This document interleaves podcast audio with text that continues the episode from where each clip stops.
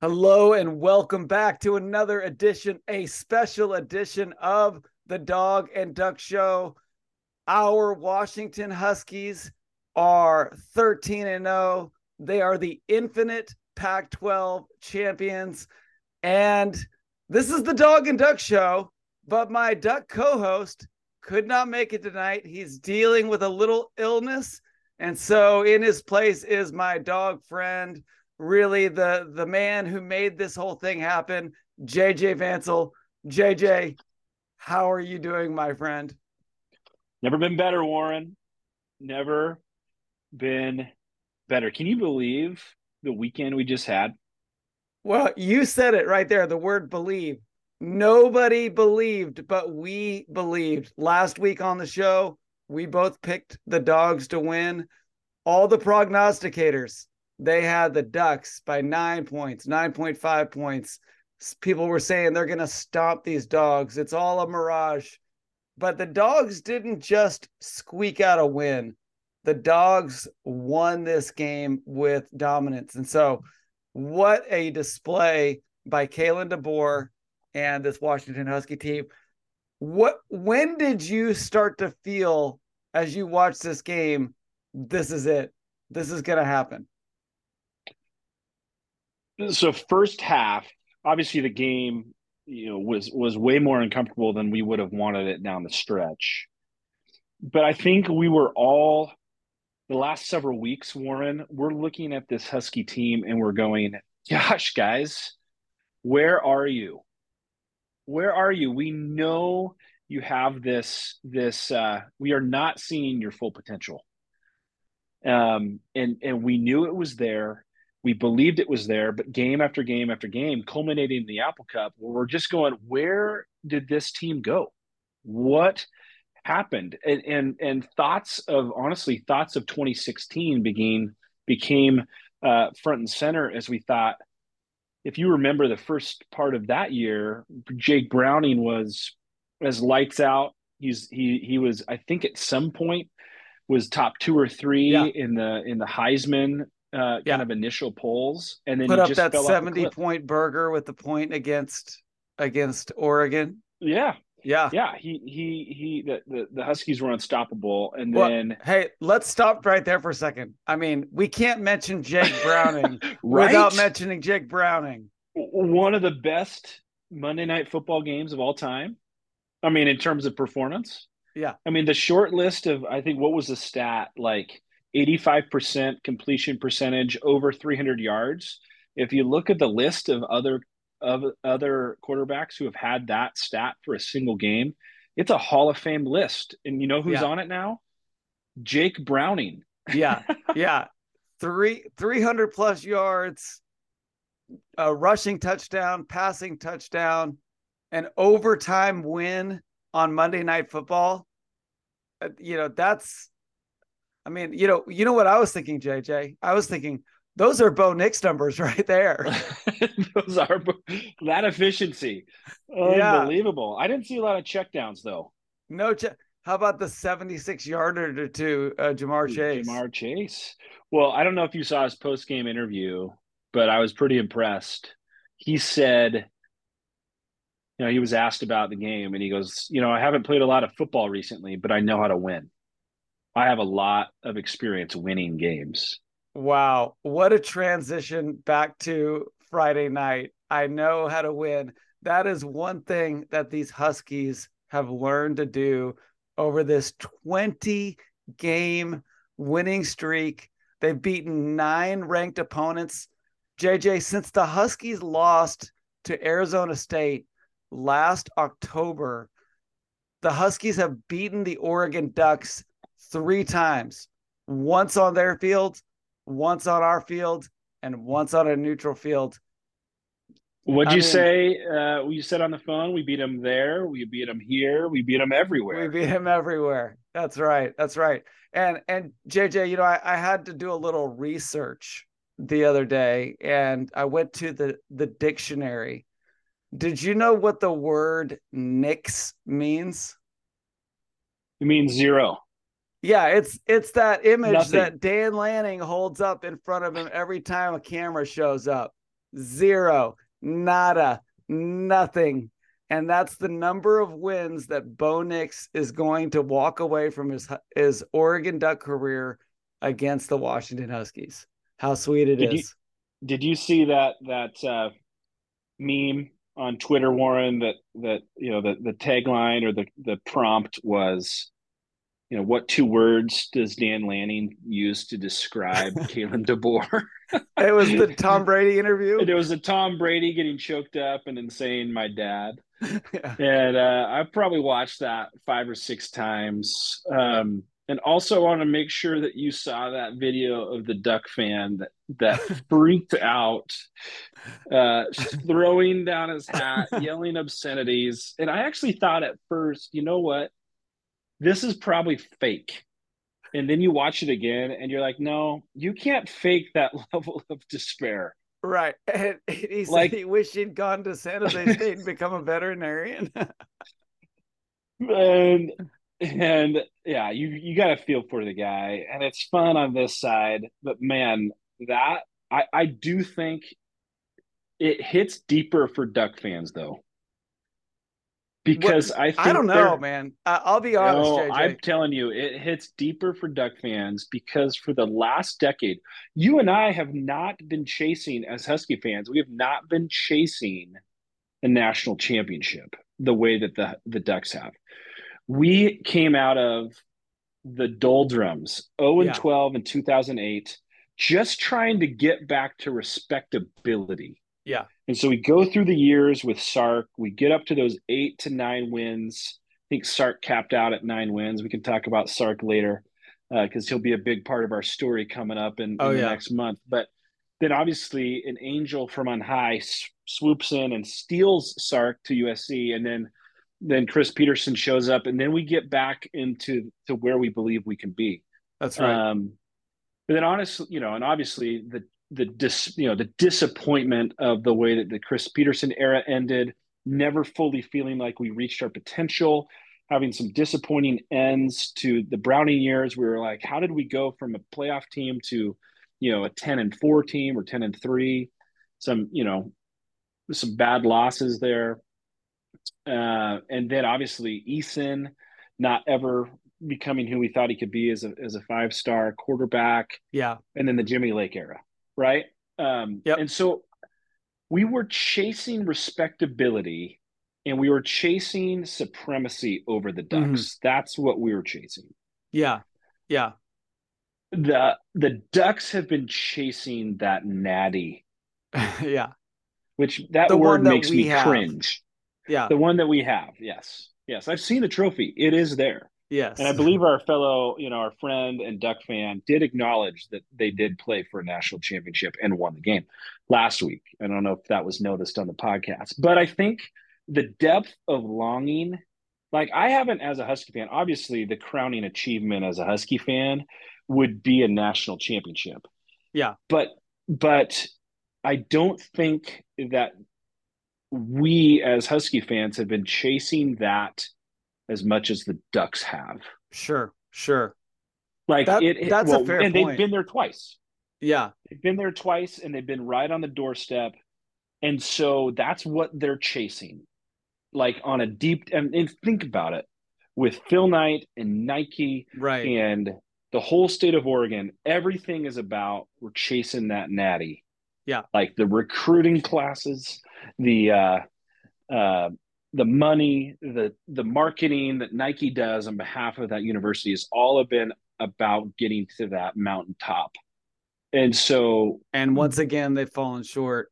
But you know, and I, I agree with that. I, I would say counterpoint though, as far as this game, I think, you know, we beat Oregon last year and then we finished on top 11 to 2 although we did not get to go to a pac 12 championship right. game this year, we run the table and we beat Oregon again at home, only to basically realize that if we lost to Oregon in this Pac 12 championship game, it was all for naught.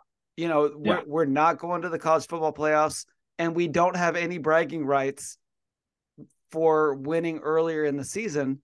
Right. So to me, like I'll be honest, like as the the host of the Dawg and Duck show, realizing that if we lose that game on Friday night, I've got to live with that for at least eight months, if not the rest of my life.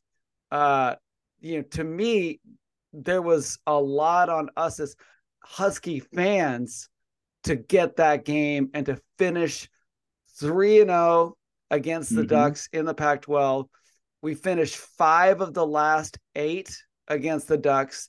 And so, really, when you think about kind of the the the story arc of the Huskies versus the Ducks in the Pac-12, we started out on top. We we owned them for decades and decades. Oh yeah. And then for about a 15 year window, they surged oh. far above us, dominated us. But now yep. at the very end, we went toe to toe and came out on top.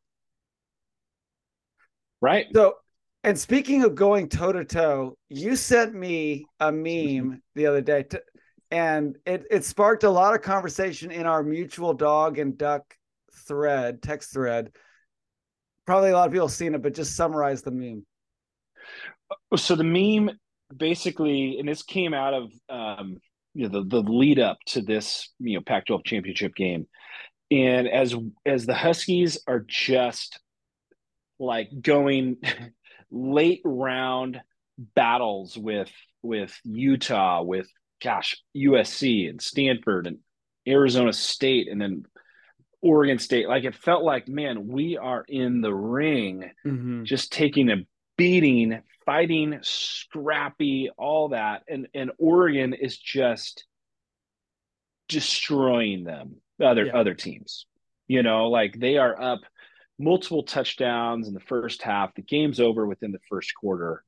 And so this imagery came to mind, and it was the iconic Rocky Volume 4 movie mm-hmm. With Rocky facing off against the Soviet Union hero, Drago. And so I just created this meme that has Rocky and Drago, you know, kind of glove to glove. And it has Washington, you know, the, the Washington logo over Rocky and the Oregon logo over Drago. And I said, this, this perfectly encapsulates this rivalry. On one side, you have this scrappy, resilient, like determined, high character, yeah. um, you know, American, you know, underdog story. Doesn't pass the off, eye test. Doesn't pass the eye test. Everyone's picking Drago. Obviously, we know that Drago previously actually kills Apollo Creed, you know, so he's the, you know, the he's just like he is evil incarnate and I don't say that about the Ducks necessarily.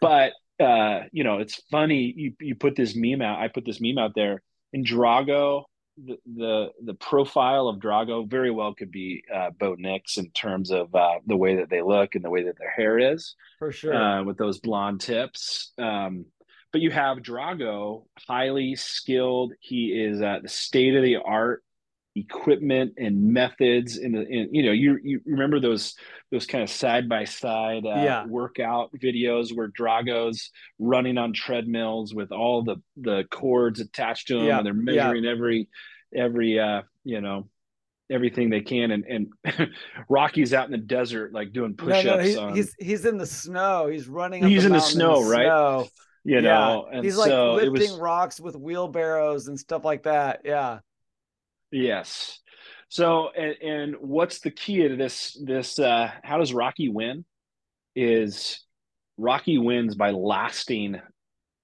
four or five rounds right yeah and keeps punching back and Drago doesn't have that depth of character and the depth of resilience to handle when he gets punched in the mouth yeah. And so that's how I felt this game was going to go. That if the Huskies, and I talked about last week, yeah. I didn't reference the meme, but if the Huskies can actually go pound for pound, punch for punch with the Ducks, the Ducks don't have the depth of resilience, the experience to to know how to handle that pressure. So um, they were not. I mean, Drago's downfall was his inability to adapt and overcome when faced with a resilient opponent who won't give up.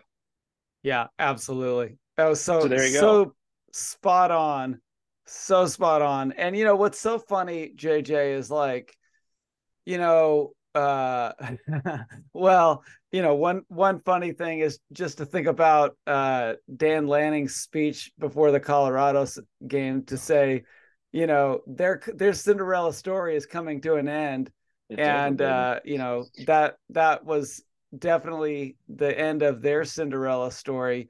But you know, on top of that, just the idea that um, that you know they put they put so much into beating this, and you could say, well, the Huskies beating the you know the Mighty Ducks um, that was a miracle. That was a Cinderella type of a deal you know, except for the fact that they've done it three times in a row. So, yep. You know, don't give me this if they played each other 10 times, the the Ducks would have beaten them 8 out of 10. No. They played each other 3 times and the Dogs beat them all 3 times. Well, and I think in the previous two games, I think the Ducks rightfully said we just blew it down the stretch. We we every statistical, you know, most statistical me, you know metrics would say the Ducks played a better game and that was especially true in in Seattle. Even though they talk about the Hus- that game is like, oh yeah, the Huskies lucked out. I'm like, we had an 11 point lead in the second half at the end of the third quarter.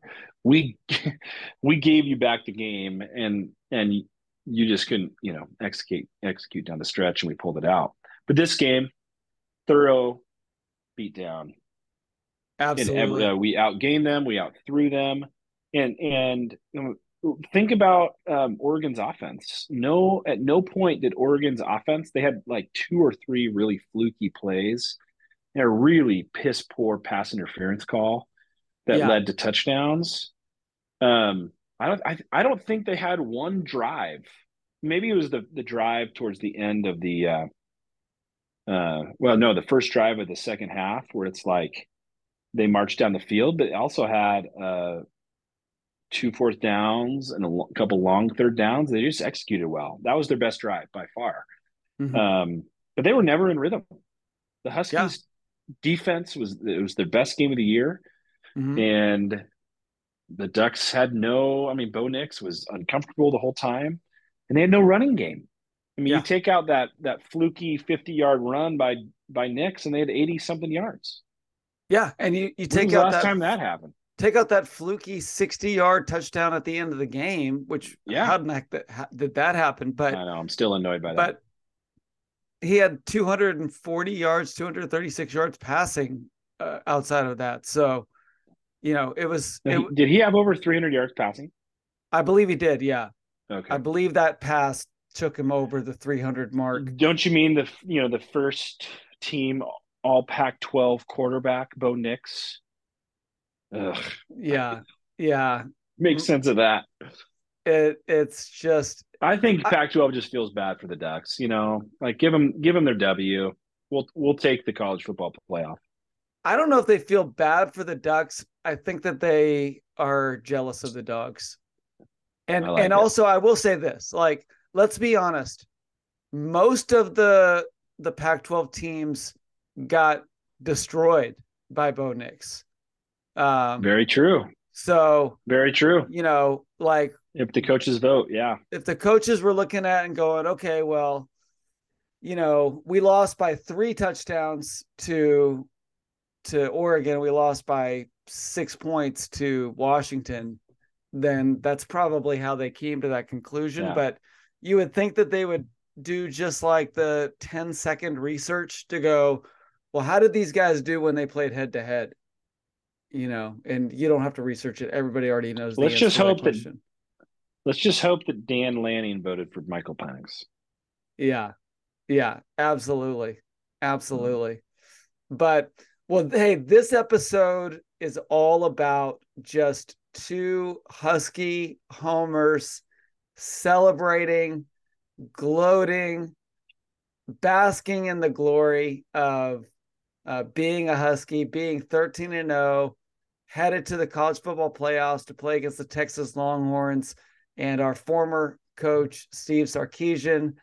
We're on a 20 game winning streak. We are the infinite Pac 12 champions. No one will ever be able to take that away from us. And uh, we will we will definitely have future episodes where we dive in deeper to uh, you know, statistics, pregame, postgame, all that kind of stuff. But JJ, as we wrap this up, just talk about what it means for you to be a dog right now uh, in this moment of history. At this moment in history, Warren, I reflect back to the early 2010s and so much of our identity as Husky fans the last decade or so has been in comparison to the Ducks, mm. right? Yeah. The Ducks were the big bad boys, you know, big boys on the block. And obviously hated rival. And they had all of the leverage, they had every bragging right. We had lost 12 in a row. Mm-hmm. We had nothing to say. We had nothing to offer. And I remember sitting in those, you know, either after a game and just going, when will this ever change? You know, and they're going to BCS championships, they're going to the net, you know, to the college football playoff, at least those early 2010s. And it's like, when, yeah, when will this change? And as a fan, you just can never uh, give up hope. And to say uh, to feel a level of despair and hope or a, lack of hope um, uh, especially after the jimmy lake yeah. year i just can't help but feel incredibly grateful that we're here. Like absolutely. almost like on a spiritual deeply emotional level. I know i don't want to over you know but it feels like just depth of gratitude um, for uh, what we've been able to experience the last year when we had no clue that we we could get to these heights again. And so yeah. uh we're back. It's so fun. A coach like the DeBoer where we know a man of character does it the right way not showy. There's depth. Yeah. The future is bright so absolutely. I yeah, I agree. And I think you're you're so right. Like the, there's never going to be a lower low than the 0 and 12. Only right. Pac-12 team to ever go 0 and 12 is the Washington Huskies. Uh, but the only Pac-12 team to go 13 and 0 and yep. win their their championship is the Washington Huskies. So the the lowest of lows and the highest of highs. And you know, I think about uh, you know, that losing that game to Montana because you know, we had already started the dog and duck show at that point, and I went into that season with hopes Pretty sky bullish. high. You know, I mean, I was predicting a, a 10 and 2, 11 and 1 type season that year. And it all went to pot. But man, JJ, I know you you were you're a little younger than me, uh, and you lived through more of the the painful years when I was on the East Coast during the the early 2000s.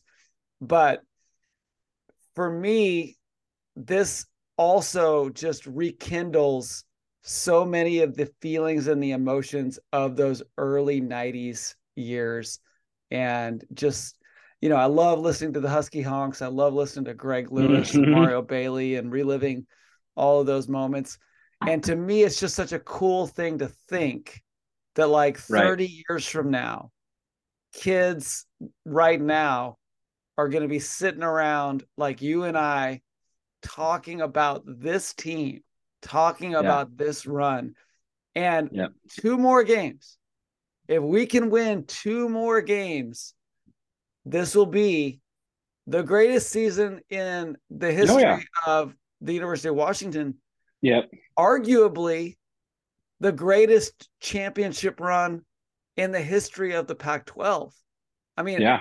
I'd have to go back and look. Maybe outside I'm USC. saying- I'm not saying the most dominant, Yeah. but no team in the Pac-12 has ever gone 15 and 0 Right. to win a national championship. Yeah. and So- it's all there for us. Let's go. And I want to reference, uh, you know, Warren. We I got to watch the game with my 13 year old son, Mm, and and uh, and so the whole game we're we're nervous together. We're high fiving during big plays. We're we're huge hugs and jumping around the living room when it when it was all said and done. And my son, you know, wants to go to school on the following Monday, and he's like, "Dad, he he grown out of his husky sweatshirt. So on this weekend, we're going shopping for a husky sweatshirt, and he wants to wear that to school. that's awesome. You know." And then and you live in Coug country. and uh, we live in Coo- it's hard to find husky sweatshirts here Yeah. um but we we found them off brand really but uh but i rem- you told me that your your your 18 year old son texted you after the game so this Yeah. this generational experience is real That's right. He was working, but he was in a job situation where he could watch the game while he was at work. So he's texting me all through the game. When the game is over, he calls me and he says, Dad, it's a miracle. It's a miracle. he says, I told you Dillon Johnson is the MVP. I knew he was going to be the MVP. And it was just a, a sweet moment. It was a sweet, sweet moment. I, I don't think I mean there's sometimes that I, I look at sports in general and I feel bad by how much I'm into it. yeah. You know, um, like it is just a game, but it is Yeah. deeper than a game when you start talking about um, the way this this creates this sense of community, this sense of like this is our team, Yeah. we're rooting for our city. You know, I grew up in the Seattle area, and it's like these. I've been following the Huskies since I was my first memory as sports Warren Mhm. was watching the Rose Bowl in in ninety. Well, it would have been ninety two, January first, two, Wow. 1992. That's my first sports memory. I was at that game and I was wearing a hat that had like the husky head on it, like the fur head. Yeah, I was at that game. let's find that hat. Um, so it's just a beautiful thing. I mean, I'm talking to my dad post game, pre game. We're making plans to figure out if we can go to the, you know, the national championship game. Should they make it? And it's like it's this beautiful generational Yeah. experience where this is our team. and We've been waiting for this moment. And uh, when we went to the playoff in 2016, we knew we weren't going to win this game. Yeah. You know, like it would have Yeah. been a miracle of miracles to beat the Alabama team, the Jalen Hurts led Alabama team, and the Deshaun Watson led Clemson Tigers. No doubt. And sure enough, that played out. But this year, we're entering this top four, and there's no reason why we can't win it at all. Will That's we be favored in either game? Probably not. Yeah. Doesn't matter. Doesn't matter. Who's gonna? We got. Oh, yeah, we have. We have that secret sauce. And, and, and I'll say this last. And I know we got to wrap up, but I don't know if you watched the the Josh Pate show. No, you but follow I've Josh seen some Pate- clips. Yeah. So Josh Pate, he's a YouTube, you know, college football analyst, and he has this esteemed Pate model, and Yeah. he's he's an arrogant. It's just a weird kind of pretentious guy, but Yeah. he uh he's been a duck homer. And I think he just knew Dan Lanning. He's from the South. He knew Dan from uh from the uh you know Georgia days. And he just was convinced. Even when the Ducks lost to the Huskies, he ranked the Huskies way below the Ducks. Yeah. He had the Ducks all the way up to number two in his poll. And he actually said, and it's worth going back, he acknowledged that there's something about these Huskies that defy the model. That Yeah. somewhere there's a secret magic below or alongside this team that makes no sense when you when you compare the defense and the you know like they should lose with the 120th ranked secondary or or scoring mm-hmm. defense one of the more penalized teams in the north in the in the college football and he said every year there's a what what do you say every year there's a team that serves as a scratch on my lens Mm. And hmm. that team this year is the Washington Huskies, and I can't explain them, but they just win. They have it. They just have it. They have and it. winning's a skill. Winning's a skill. That's right. So, That's right. Anyway, it's well, worth a watch. He he owns he got it wrong with Washington. Brother, it is so sweet to uh to be in this moment. But as our favorite coach likes to say, job's not done. So let's job's keep it done. going. Thank you for joining me, JJ. Thank Happy you to, to all of our dog listeners. Enjoy this. You know, don't stop popping the corks and smoking the cigars.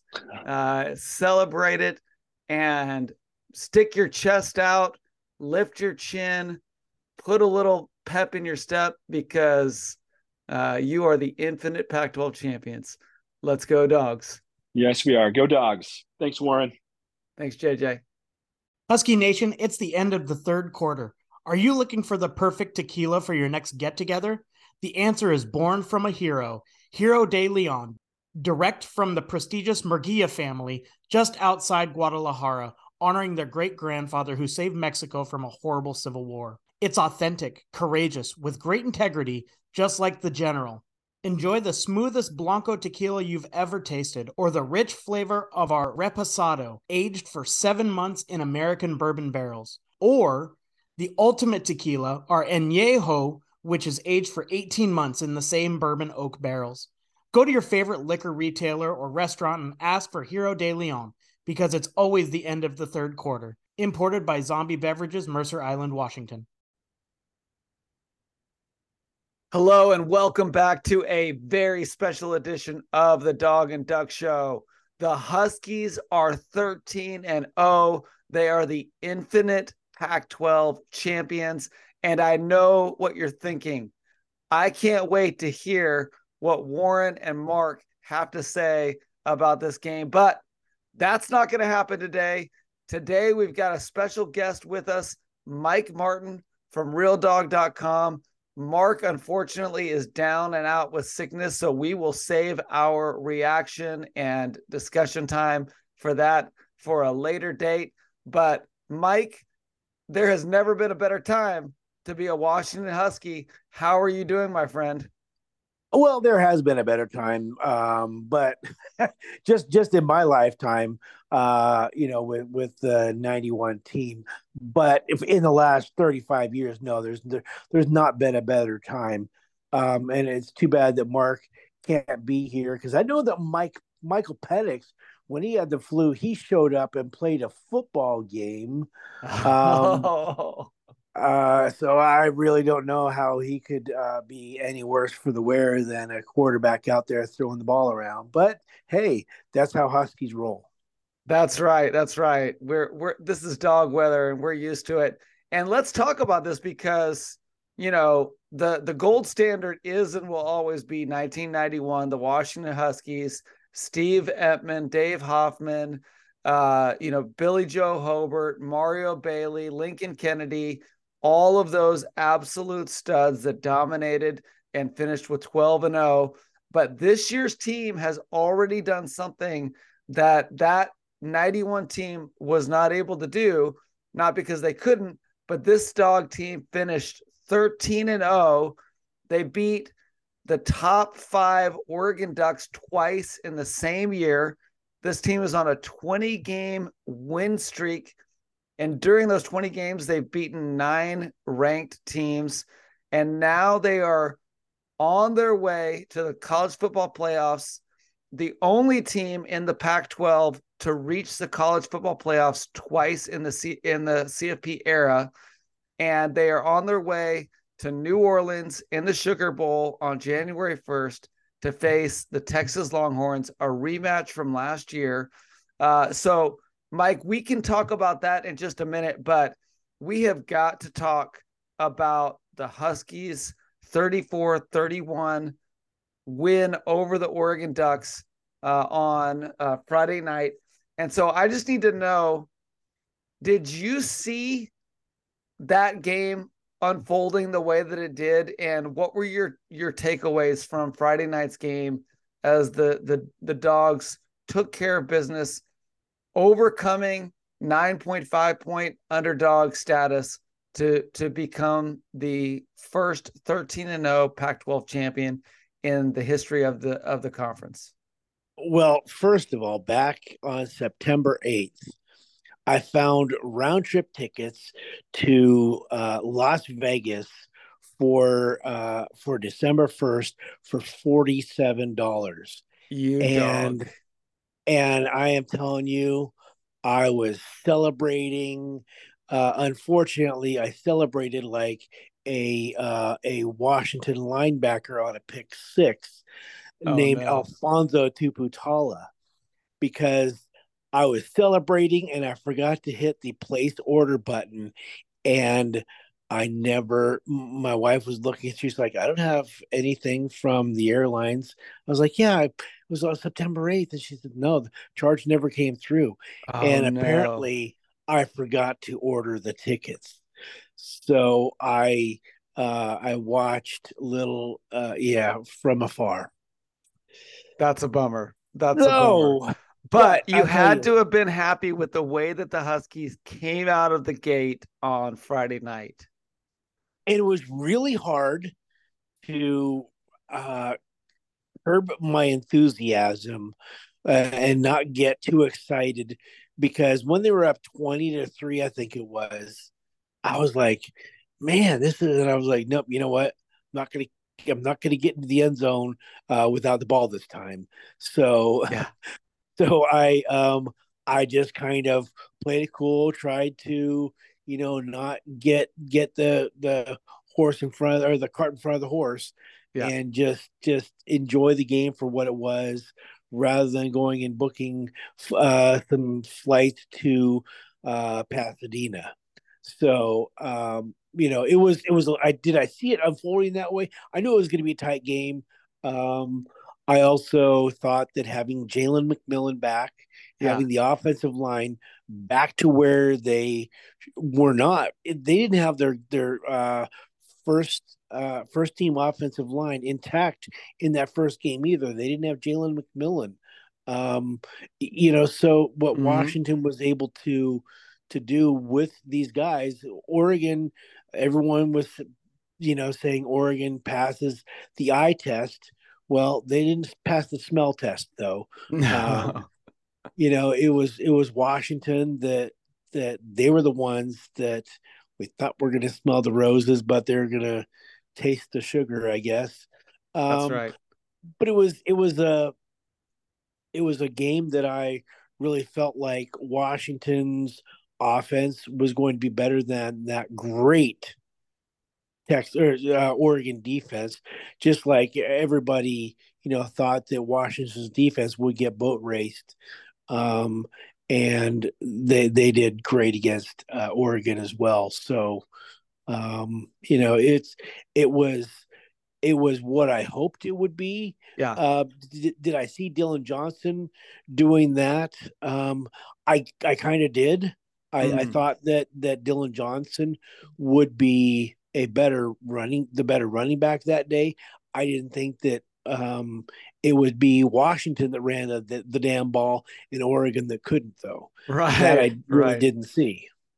Um, Absolutely. And you know, it's funny because uh there's there's kind of a saying that hey, two things can be true at the same time. And last week's episode, we were talking about this very thing, Mike. We were talking about what's going to happen in this game. Number 1, will the Huskies and Ducks be what they have been for the last 7 weeks since they played each other in that epic showdown on October 14th?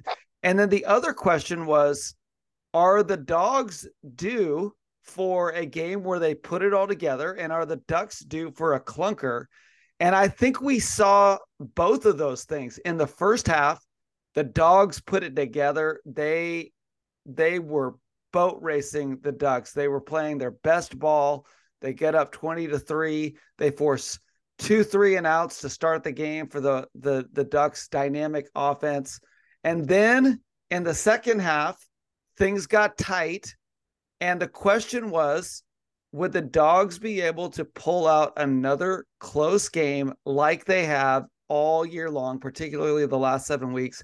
And they did it once again, and they found a new way to do it. That's been one of the fun things about this is that the Huskies have done it in different ways.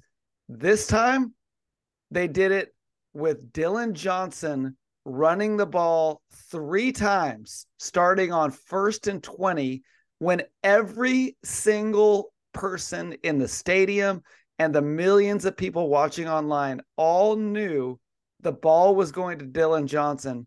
And he still ran for like 35 yards in those three downs, sealing the victory for the Huskies and leaving poor Mr. Nix on the sideline with his towel over his head, uh, crying his way to the end of his Pac 12 career.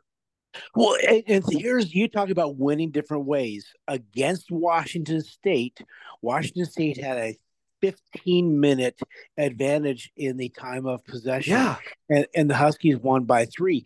Against Oregon, Washington had a 15 minute time of possession advantage and they won by three. That is a 30 minute difference in in the defense being out there okay yeah. the the way that this staff is able to modify game plans to where they can uh, they can they can score with USC they can punch their way out uh, mm-hmm. uh, against uh, against uh, uh, Oregon they can go out and you know, kick last second field goal in the Apple Cup. It's just the way that they do these. They've lost the turnover battle twice and won. Mm-hmm. They have uh, been outgained a couple of times and won. They've lost the time of possession battle and they have won. All of these things that that they say are, you know, you can't lose this and win and and expect to win. Yeah. And yet this these guys seem to find out because and I hate to, you know, do corny old uh uh dad joke that that uh Edefuan uh talked about, but winners win because that's what winners do. That's right. And that's that's what they do. They're 13 and 0. They've won 20 straight. And um and it's like they lost two uh games last year uh by 7 points. And it's like at that point is was sort of when things completely changed yeah. where they where where they just were like you know what? We, we got to get back and they you know the, it's it's just been amazing to to watch how whatever is thrown at them if they need to to to fight in a phone booth if it's going to be a street fight if it's going to be a shootout it doesn't matter to washington. Absolutely and i mean after the Huskies lost against Arizona State last season, they have now beaten the number three team in the country in Texas. They've beaten Oregon three times.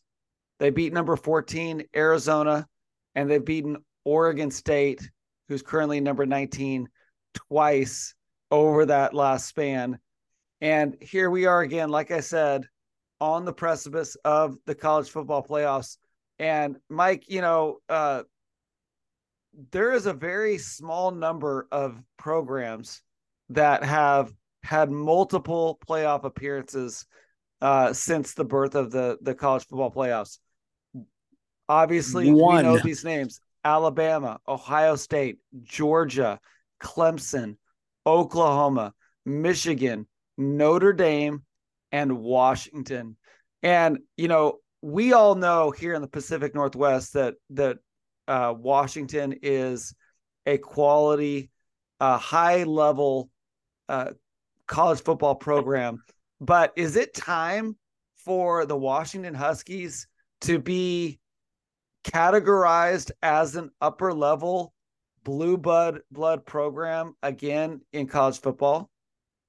I, I think that's for the fans. I think for the the team, I I think they don't care. Um, it doesn't it, being classified as the blue blood or not. It's not something I've ever really. Um, yeah, okay, I'd like it on a national level to be respected, but I don't think that it matters to the team. They're going to go out and be who they are. Um, you, you know, to to you mentioned Washington has beaten Oregon three times. They have uh, beaten Oregon two times this season. Um, you know, maybe that being blue blood would help them get a uh, Pac-12 Player of the of the Year, uh, Offensive Player of the Year, instead of a guy that cries into a towel over his head while the other teams uh, ramming the ball down their throat, going 82 yards on one drive, 75 on another, and then sitting on the ball, keeping it away uh, there at the end. Three straight drives where Washington does exactly what they have to do to win the game. Um, that's what I think this team is is more about.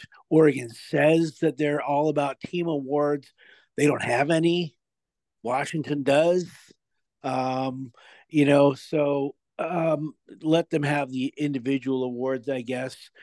Um, playing uh, in the final four rather than Liberty at 10 a.m. I guess is is better. I don't know how you feel about that.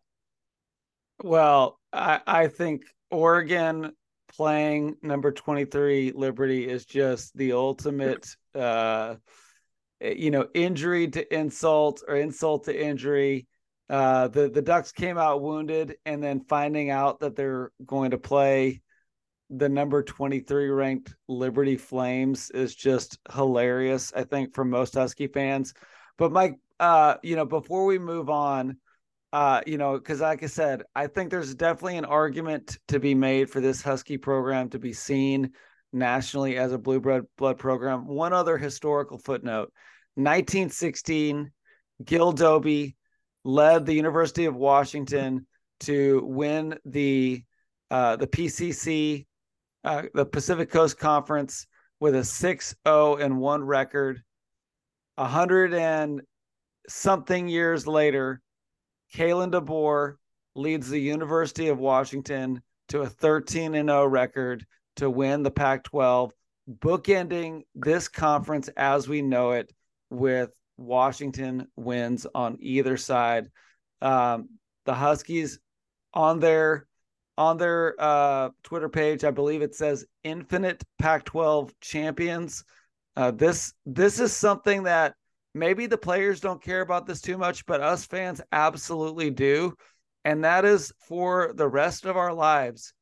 We're going to be able to say that we are the final Pac-12 champions, and so you know, reigning reigning Pac-12 champions in perpetuity in perpetuity. Now, Mike, January 1st is our next game, but as Kalen DeBoer has said multiple t- times, the job is not done.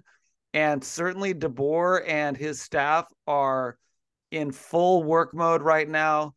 Give us a little bit of a, a taste, an update of what's going on right now as the the Husky coaching staff and Courtney Morgan and crew attack both recruiting on the high school level and what they're trying to do on the in the transfer portal. Just give us kind of a, a 30,000 foot view of what they're looking to try to accomplish over these next, you know, couple weeks. Um, well, I think that that right now they've they've done a lot of the uh, and this is what is so good about having uh, what was a director of player personnel, Courtney Morgan. That was his previous title. He was able to concentrate on the roster, and I think that he's done his due diligence about um, about the guys that they they knew were going into the portal, the guys that were grad transfers that could that that basically put their name into the portal at the end of the season.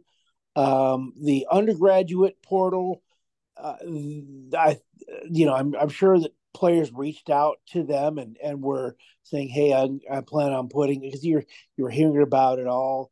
Uh, you know, some through the end of the season. So I think that they have done a good job of managing that while uh, the team is able to focus on winning. And I think Courtney Morgan has probably sorted through a lot of the the names that um, that they were really able to target or they're going to target prioritize guys. And what where they have to really kind of figure things out where it you know they know some of the guys are going to be leaving like dom hampton he's gone. Um trice has said he's gone. Zion is out of uh, uh, of eligibility. Mm-hmm. so a lot of those guys they know what's going on. The ones that, that like jalen mcmillan does he stay does he go roger rosengarten it's yeah. going to depend upon uh, how their NFL draft card comes back? Are they um, can they increase their draft stock with another year of uh, under DeBoer? Can can they do that? Can they um, you know can what can they do or how can they project? So that's going to really determine how they prioritize guys that um, that they're going to be going after. Now, I, I feel really good about Washington landing, landing, um, and I'm trying to think of his name right now. The Will Rogers, yeah, uh, out of uh, Mississippi State. I feel good about that. Tobias Merriweather, feel good about that. So I think that they're doing their evaluation of guys that they can bring in, but they're going to have to pick of the litter. Especially yeah. when it comes to receivers, Dom, uh, not Dom, that's his dad, but um, uh, Tobias Merriweather. Uh, he's he's a great kid, uh, but I think that they're going to be looking for somebody that has played a lot of snaps, mm. that has been around the game, that will benefit from a scheme that really focuses on uh, on passing. And yeah. I think that that that is where they're going to be doing a lot of uh, a lot of things. We could see Dillon Johnson come back. Uh, yeah. I, I felt like you know this was going to be a, a big year. You know, he's shown against USC. Obviously, you know, to there haven't been many guys that have run for 250 yards. Forget that it's the USC defense. That's right. a rare feat. It okay? Is.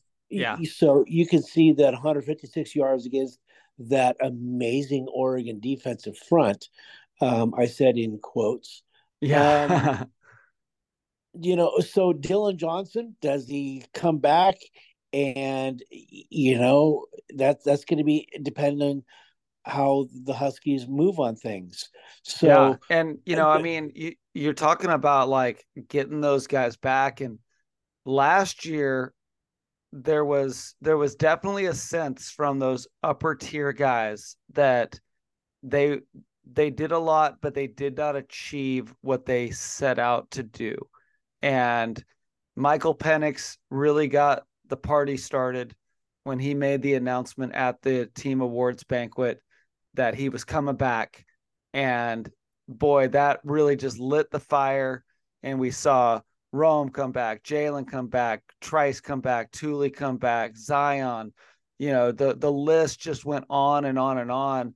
I'm curious, like, what's what's going to be that narrative, that storyline that that Grubb and DeBoer and Inge and Morrell are going to try to pull on to get these guys to come back because you know they they're 13 and 0 they're the Pac-12 champions. They're on their way to the college football playoffs.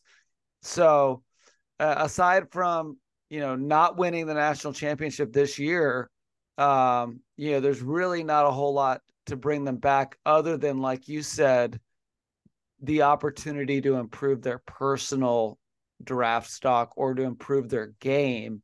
Um, but let before we get we go too far down that road um, i wanted to get your thoughts because you know this is also the time of year when um, the the awards start to come out of course, we know Michael Penix uh, is a finalist and will be headed to New York City uh, to find out whether or not he's won the Heisman. Rome is a finalist for the Biletnikoff. Uh, but the All Pac 12 awards came out today. No surprise, Coach DeBoer wins Coach of the Year for the second year in a row. Uh, but then from there on out, it gets a little bit su- surprising and dicey Bo Nix, Offensive Player of the Year. Laiatu Latu, the former Husky, Defensive Player of the Year. And then, boy, oh boy, Bo Nix, first string quarterback. Michael Penix, second string. Uh, Mike, what is your reaction to what you saw come out of the first and second team all you know all Pac-12 uh, awards this year? Forget the color of the jersey for right now. I want you to think fourth and sixth game on the line. Do you want Michael Penix or do you want Bo Nix? Give me uh, Michael as, Penix. As, give me Michael Penix on October the 14th and on uh, December the 1st. I think those guys, that guy is the guy that I want every single day of the week and twice on Saturdays. So my my thought is, you know, to to see how they would vote the guy that got beaten twice by the second uh, teamer, that you know that tells me that these coaches deserve to go to the ACC. Yeah. They deserve to go to the Big 12. They deserve to be the Pac 2. Yeah. If, if, they can't figure out the guy that that uh, that is knows how to win, the guy that is standing in the middle of a hundred teammates at the start of the fourth quarter, imploring his guys to go out there and give it all, leave nothing to chance, and where your your um your your core the other quarterback is over there with a towel on uh, on his head. He's not out there on the sideline cheering his guys on. It's just it's just stupid yeah. that, that they would do that. Like you, know, you these, said, these... Michael Penix threw for over 300 yards in both the Oregon games and threw the go-ahead touchdown that sealed the game in both games. What else can this young man do?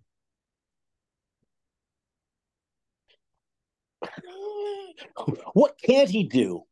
Uh, the, the, the, only thing that he didn't do was sell programs out in front of Husky Stadium. Yeah. He did everything. Yeah, absolutely, absolutely. So I think everybody in Husky Nation uh, knows that this was the the snub of all snubs. Um, but was there I mean, anything else? Was there anything about else about this this Pac-12 uh, all you know first and second team honorables that stood out to you? Well, uh, you know the the team that is playing Liberty um, at 10 a.m. on Saturday. That's your Pac-12 Player of the Year, Offensive Player of the Year. You know the, yeah. the one thing that that um, Ulofoshio posted a little while ago was congratulating his former teammate Laiatu Latu. Yeah, uh, about winning the Defensive Player of the Year, and you know that really is a great story. Those are former teammates, and it shows that that when you take off the color of the jersey and you look at the person, uh, that is greater to these Washington players than anything else. Yeah, and just a ton of respect uh, handed out to uh, Edefuan for for that. Um, but you know, Bralen Trice, uh, you know, he he did a lot of good stuff. Um, I I I don't have the whole thing memorized, sure, but you know, and probably because I spent so much time, um, you know, trying to monitor my blood pressure while I wrote uh, my story about yeah uh, how how they got it wrong. Well, how the, about how about this, Mike? Troy Fautanu, first team. Roger agreed. Rosengarten, honorable mention. This is a tackle heavy class. Um, but when you put Roger against uh, those uh, the the Oregon uh, edge rusher that was leading the conference in uh, sacks, or you put was that Utah, Dorlus? Yeah, you then you put the Utah guy in there and um, yeah. and he shuts them down. He does the same thing. He gave up, I think, one QB pressure in 45 snaps uh, in the Pac-12 championship game. The guy has been money all season long. Yeah. Uh, you know, it's I know there's there are a lot of great tackles out there. He didn't get uh, bent over backwards like what Bralen Trice did to Josh Conerly in uh right. in, in that game. Uh, you know, so Roger has been the blindside protector and to to give up so few sacks and to be able to produce the number one uh, running back in the conference. Um, I mean, um, I, I guess maybe I, I don't know how how to really rate those things. I guess I, I look on how they actually perform. Yeah, and I, I would say to me the other the other you know great snub or miss is not even having Ja'Lynn Polk as an honorable mention as a wide receiver. I mean, I mean, did, did he catch for a thousand yards? I don't know. Yeah, I mean, again, Ja'Lynn Polk had some of the biggest catches in the entire season for the Huskies and for the Pac 12. To not be an all Pac 12 selection, it just feels like, Mike, and I, you know, maybe I'm biased. In fact, I know I am, but it just feels like as the Huskies are going out on top, that there were a lot of you know, jealous and, uh, you know, just really petty voters that said, you know what, we don't want Washington to get all the accolades, so we're gonna we're gonna throw a few of these guys under the bus, and that is just it's wrong. It's unfair to those kids who worked so hard, who came back, who made the sacrifices, and uh, you know, to me, it just reminds me of when the Pac 10 screwed over Coach Don James after the, the Billy Joe Hobert scandal.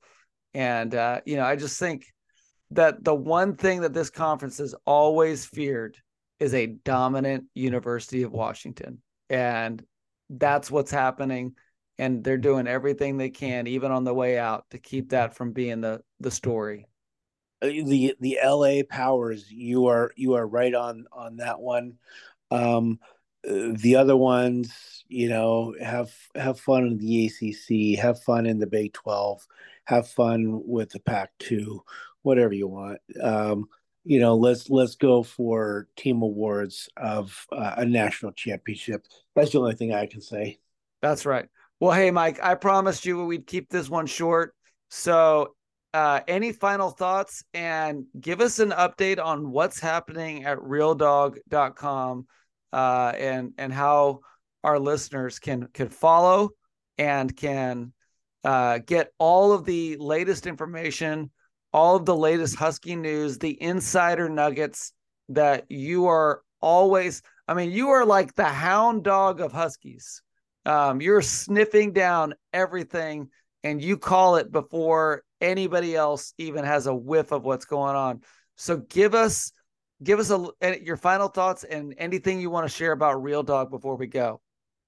Well, in in the last year, we have broken far more stories than anybody else, um, and sometimes I have I've sat on several stories. Um, but uh, you know we're, we're having a lot of fun. Uh, we have some some new writers that have come on board to help with the coverage. We're going to be doing a whole lot uh, more in recruiting and transfer portal over the next uh, two and a half months. It's really going to hit high gear uh, right after uh, whenever the season ends. Uh, right now the what's going on is is a lot of jockeying for a position on and a lot of on a lot of things, positioning themselves for uh, for certain guys. Um, I'm expecting at least uh, three players now to be leaving Washington. I, am going to be doing a story on that here shortly. Um, so we're we're going to have uh, some exclusives on that. I'm in Texas uh, for Christmas right now. We do an early Christmas with our son down here. Um, so I haven't been able to do as much as I want in those things, but um, have uh, several stories coming up uh, about the transfer portal. Uh, but, you know, RealDawg.com as always, and it's spelled D A W G. Um, and uh, you can follow me at Howlin not howling, howling husky on Twitter. All right. Thank you, Mike. Guys, if you love the Dawg and Duck Show, you've got to get in on RealDawg.com. Uh, nobody does it better than Mike. He lives, breathes, bleeds purple and husky football. And uh, this is his, his passion, and he does an excellent job. So definitely go to RealDawg.com, get yourself a membership, and uh, make the most of being on top of the world because the Huskies have the longest winning streak in college football. Can you get out there and yell it from the rooftops? Because this is big time news. So, guys, thank you for being a part of the Dawg and Duck Show. Uh, Mark and I will be back as soon as he recovers.